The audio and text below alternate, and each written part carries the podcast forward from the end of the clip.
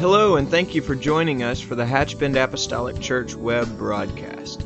In our society today, some, and yes, sadly, maybe even most, question the value of preaching in their lives. But we still believe what Paul said in First Corinthians chapter one. In essence, Paul preached that God has chosen the foolishness of preaching to save them that believe. And so that's why we still place such a high value on the preached word of God in agreement to the Scripture. And so now I'd like to thank you again for joining us for a message from the pulpit of Hatchbend Apostolic Church.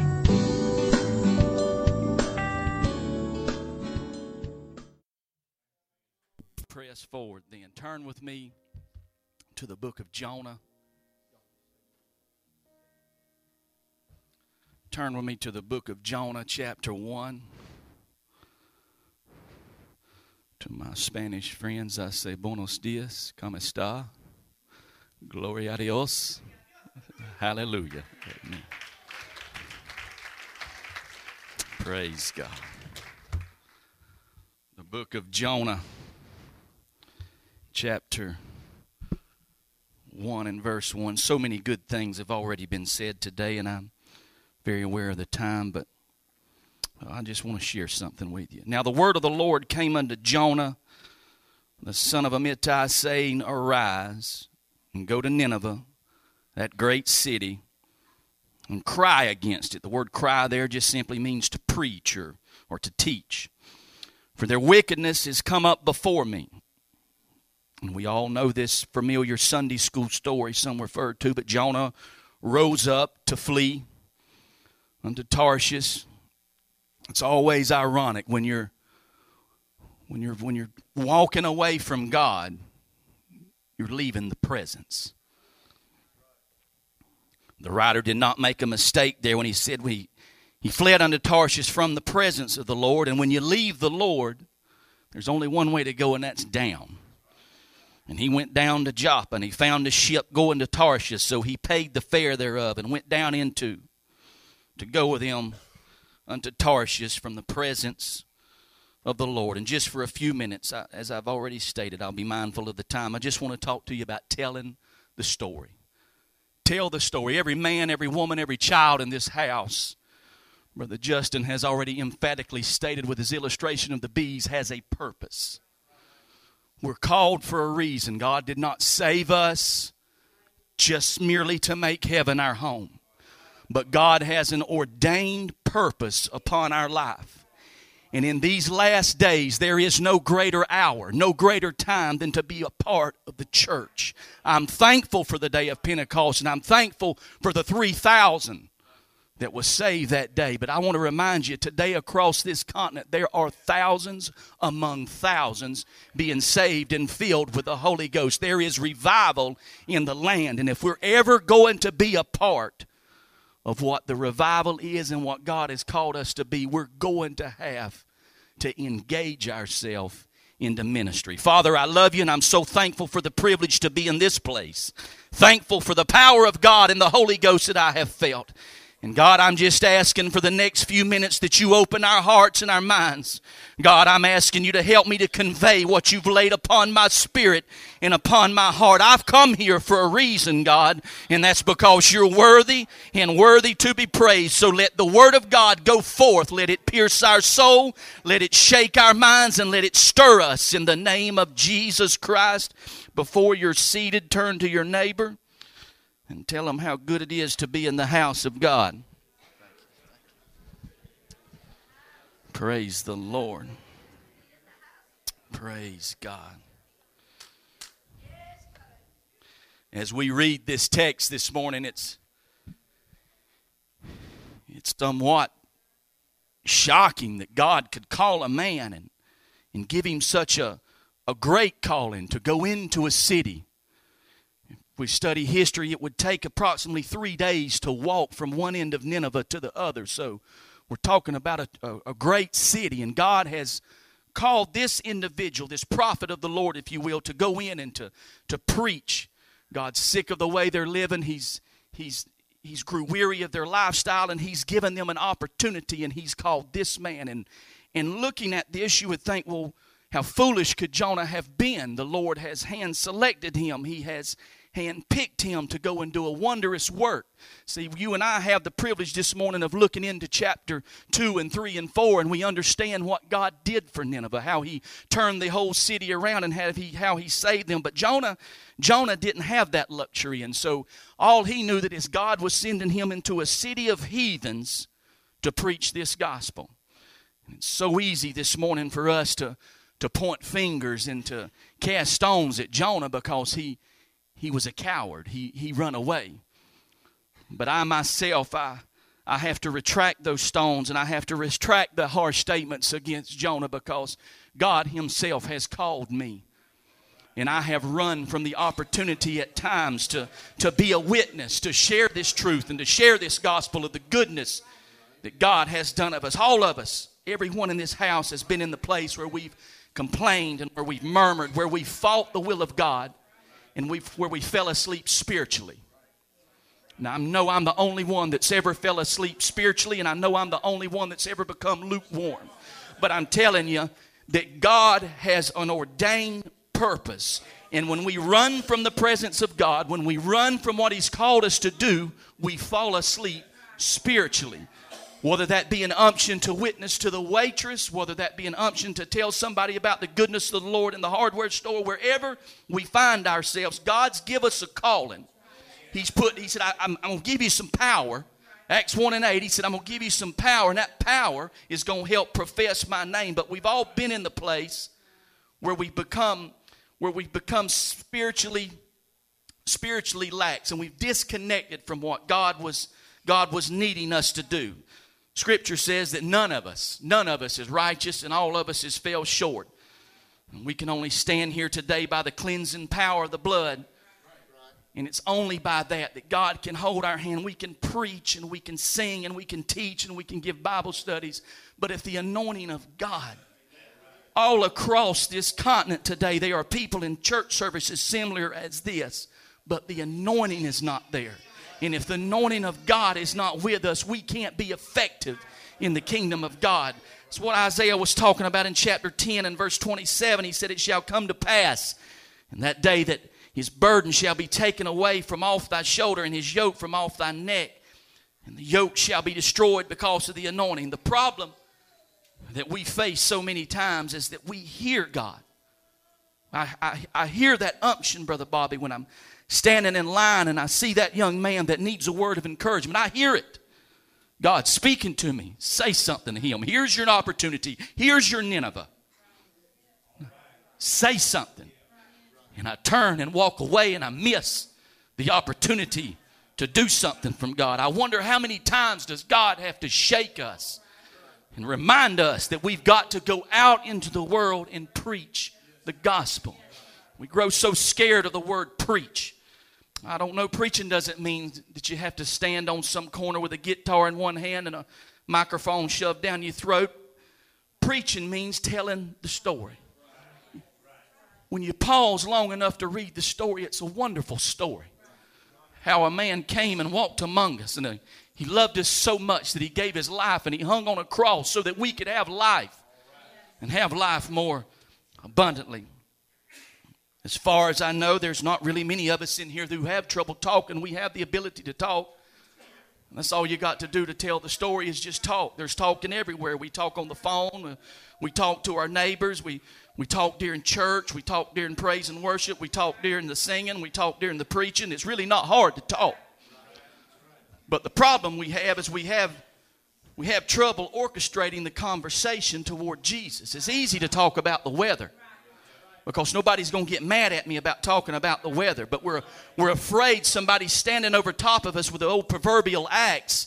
And when we mention the name, the axe is going to come down upon us. But let me tell you, there are people that are lost and dying and hungry. Souls are hanging in the balance. And it's up to me and you. It's our responsibility to share what God has done for us. We've got a, we've got a tremendous privilege to do this. The problem arises when we know that we've got to talk about Jesus because we become fearful. Fear, fear is the greatest limiting factor in telling somebody about Jesus Christ. The Barna Group did a study several years ago, and they asked a numerous amount of Christians what was what was the trouble in witnessing. And seventy-six percent said fear. Fear of what someone may think, or fear of what someone may say to them when they try to tell them about the love of Jesus Christ. I know it's very hard to do, but we got to remember what Paul said and just shake the dust off if they don't want to hear it. But we've got an obligation to tell to tell the story. And so when we when we miss that opportunity, we run away and we you know we run into our own little comfortable world, and we we fall asleep into this little old private place where nobody can get to us. And you know that's what Jonah did. He bought a ticket. He bought into the lie. See, the devil will lie to you. The devil will lie to you and tell you there's nothing you can do in the kingdom of God. You're either too young or too old. Uh, maybe you don't know the scriptures enough to, to what you deem to be teaching a Bible study. But you know, God called Josiah at the age of eight to be king of Israel. He called Moses at the age of eighty to lead the children out of Egypt. So no matter what realm you fall in today, there's something that God has called us to do in the kingdom. And that's what Jonah did. He was running from God. He said, you know, let God find somebody else. It's not written in Scripture, but I, Jonah's no different than I. He's just a man. He puts on one leg at a time in his britches. So I'm sure he had to be thinking in his mind, if I'll stand back long enough, if I'll just wait, and I know because I've done this, you know, God, God will remove that from me, and he'll lay that burden on somebody else, and somebody else can go do that. I remember years ago when Brother Fears was asking me to, to help him with a nursing home. And I was real reluctant. You know, I just kept thinking if I would wait long enough, he wouldn't bother me every Sunday at service, and he would, he would find somebody else.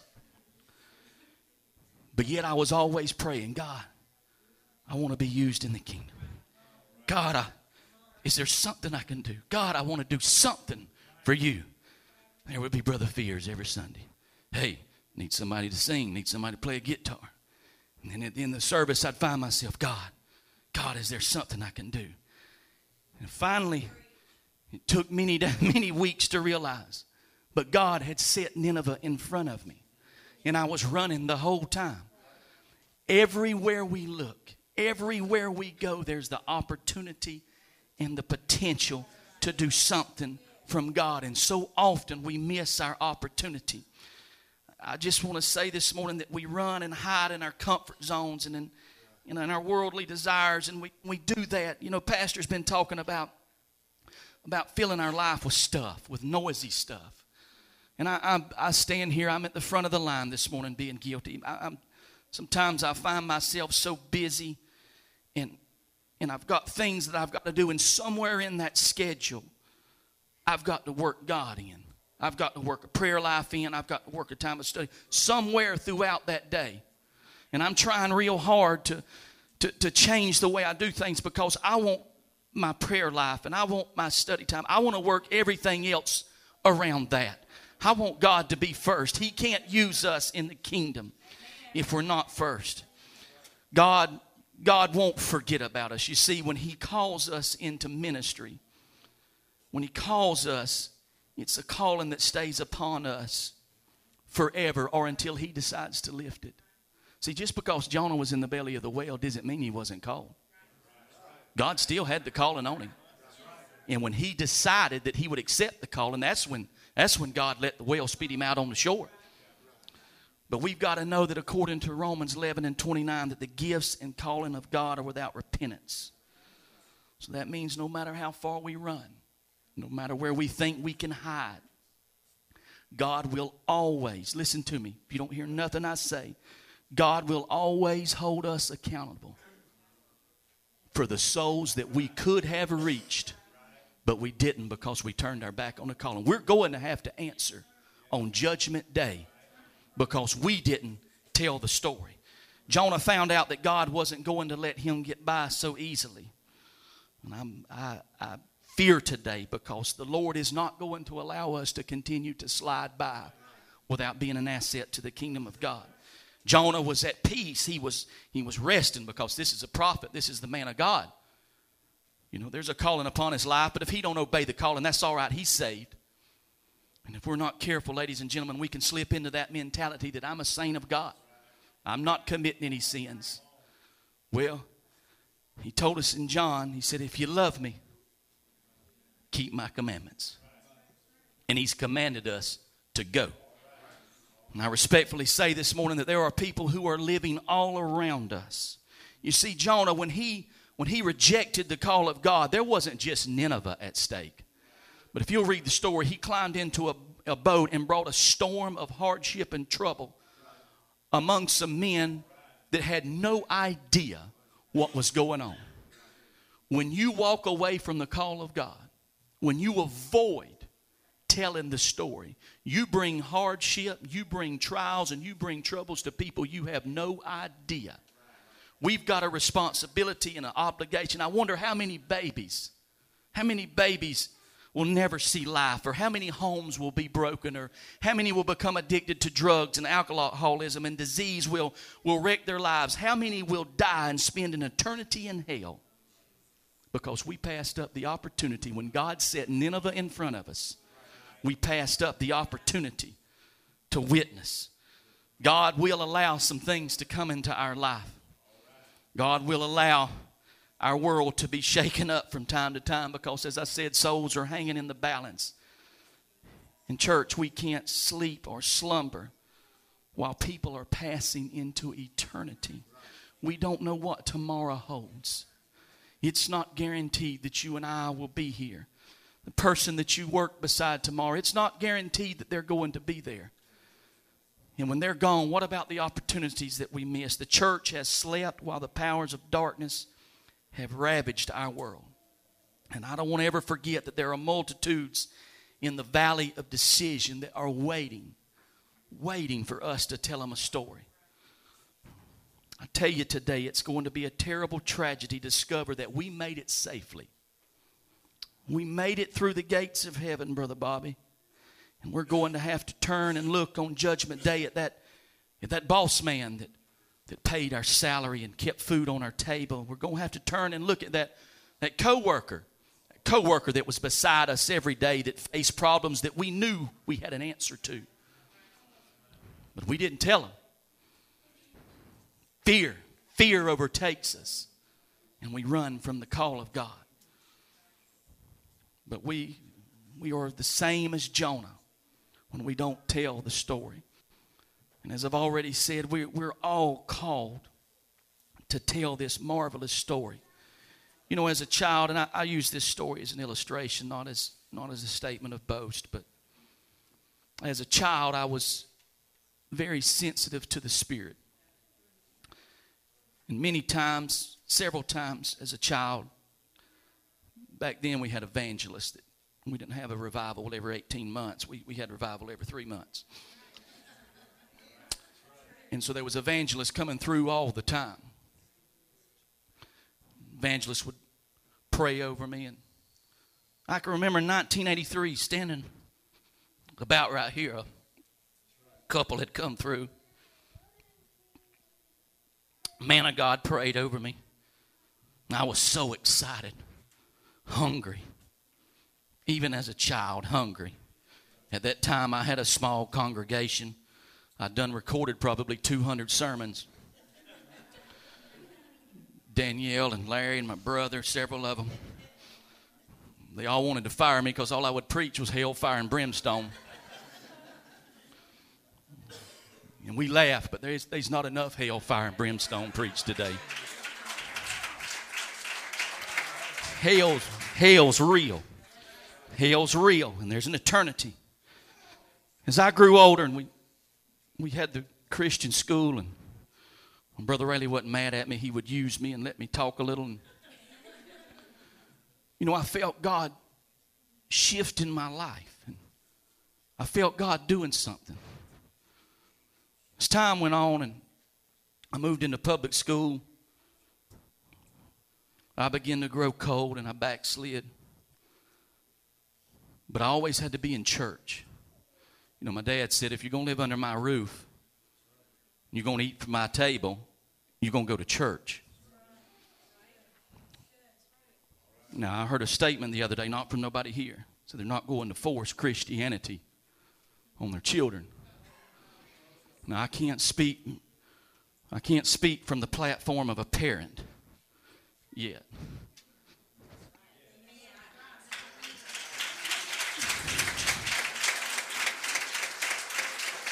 But as a child, as a child, if it wasn't, you call it force feeding, you call it reigning with brute mentality, you call it whatever you want to. But thank God for a mother and father who made me come to the house of the Lord. This is the only saving grace your children have. They may buck and fight and kick, and I'm sure it's a battle in the car on the way here, but you keep them in the house of the Lord. This is the only chance that they have of making it. I'd come, I'd come to church. We had a, we had a swimming pool. It's one of the greatest tools to bring people to the house was the swimming pool, especially young ladies. Come to the house and swim. They would always be intrigued by my by my mother with her hair and her, her dresses and her spirit. And the Bible says the spirit of a man precedes himself, and it would be obvious when you're in the presence of my mother. And these ladies begin to, you know, to ask questions, and from time to time about where Brother and Sister Riley would sit. I thought it was cool. I, I don't, not diminishing anybody sitting on the back, but I thought it was cool to sit in the back and slump down in my seat while these people that would come to church with me because I had to be here, but they come, Sister Terry, because they was hungry. And God would deal with them in service and would return and they'd ask me questions. But I was too cool. I was too cool for Jesus. Let me let me pause right here and tell you young people something. You have what the world wants. They don't know it, and they're searching. But what you have, they want. You hold fast to what you got. I know it's tough. I know it's tough to dress according to certain standards. I know it's tough to walk right and talk right and act right. But you're going to be thankful for it in the future. That you held on to something that was pure and something that was real.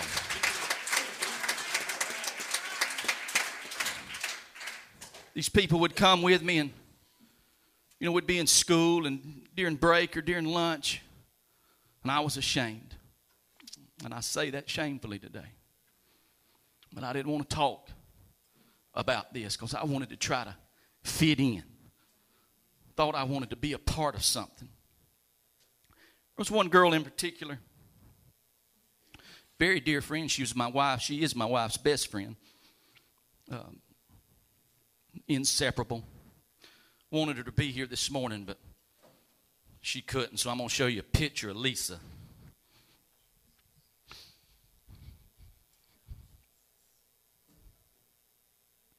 Lisa was always enamored by this way of life. Always inquisitive about my mother and the ladies in this church. Always wanting to know, what, what is it that makes y'all so different? What is it that's so unique and, and special about y'all? There again, God had set Nineveh right in front of me. All I had to do was open my mouth. But I would avoid the conversations. I didn't want to talk about it, Brother Kenny. I, I didn't want to, I was afraid they'd laugh at me or make fun of me, and I wanted to fit in. I wanted to be a part of a group of people. I can remember the horror that overtook me November eleventh, nineteen ninety-three, Jennifer and I was at our home with my mother, and it was probably about eleven o'clock. My mom had come in and said there'd been a terrible accident. Immediately we rushed to the scene. Lisa was going home from a family get-together. Someone had crossed the center line and hit her head on and took her out of this world. Now, I'm I'm not standing here today in judgment. I, I, I don't know her relationship with the Lord. My prayer has always been that she'll be there when I get there. That's not the point I'm trying to make. The point I'm trying to make is I had an opportunity, and I walked away from the call of God. Every day, God puts Nineveh in our path. And all we got to do is open our mouth and tell the story. I can remember standing at the funeral and, oh, we grieved.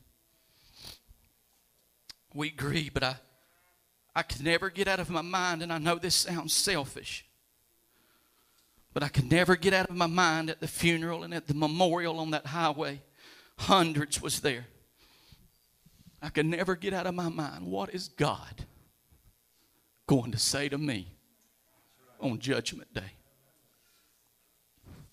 What, what is he going to do to me? Because I failed. He put a Nineveh in my life. He placed somebody in front of me that was hungry for the Word of God, and I failed. I'm thankful today that we serve a God of second chances. I'm thankful today that He allows us to He allows us to come back. And He allows us to make atonement. This particular picture is the centerpiece of our home, because I want to be reminded every day before I leave, I want to look at her face. And it reminds me that I'm going to meet somebody today, that this may be my last chance to tell them. I don't want to waste an opportunity. As we stand across this house, rest assured, God's not going to allow us to continue in disobedience. He's not going to allow us to continue to running away from the call of ministry. If God's called you, we, we got to take heed. And everybody in this house is called to some form of ministry. He's not going to allow souls to die and to be lost because you and I were too scared, or too intimidated, or too shy to tell others about Jesus Christ. I, I don't want to wait for the storm of God to come into my life. I, I don't want I don't want God to have to, to bring a, a fish into my life and swallow me up. Life's hard enough without having to live in the belly of a whale. But we've got to understand, and it's preached and it's repeat preached, and I everything I've said this morning has been repetitive. But we've got to understand that it's almost over. Ladies and gentlemen, it's almost over. And He's coming back. He's pausing and He's waiting because He's thinking that the church will, will eventually get it and will catch on fire and, and be a witness and be, and be productive for the kingdom. I wonder today, and I put myself again at the front of the line, how long has it been since we won a soul? How long has it been through a Bible study or, a, or, or through a service? Have we won a soul, Brother Bob? How long has it been have we since we've since we've really took time to sit down with somebody and say, I want to share something with you. I want to share what God's done in my life. And I want to share something from this book of what He done for us. I shudder to think,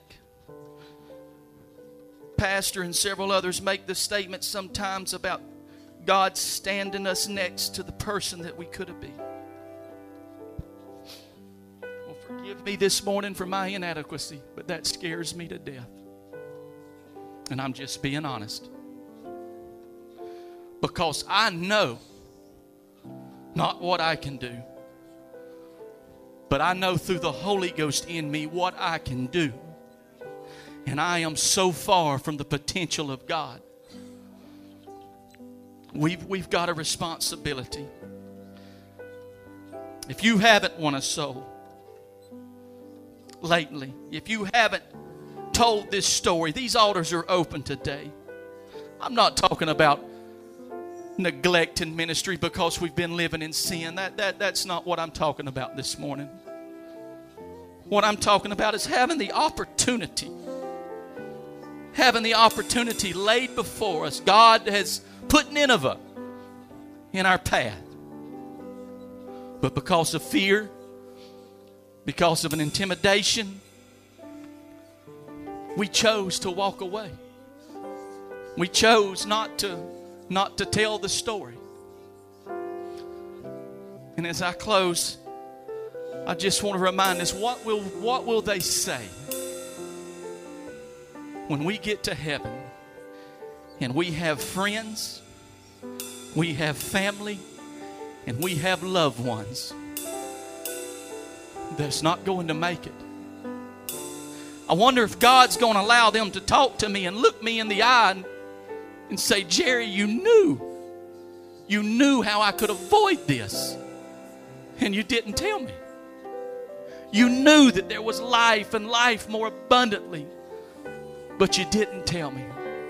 I wonder today, as you lift your hands and make an altar where you stand, if we could ask God just to, just with all of His power and all of His might, would He help us to commit, commit to telling this story and to, and to doing what He's called us to do. Hallelujah.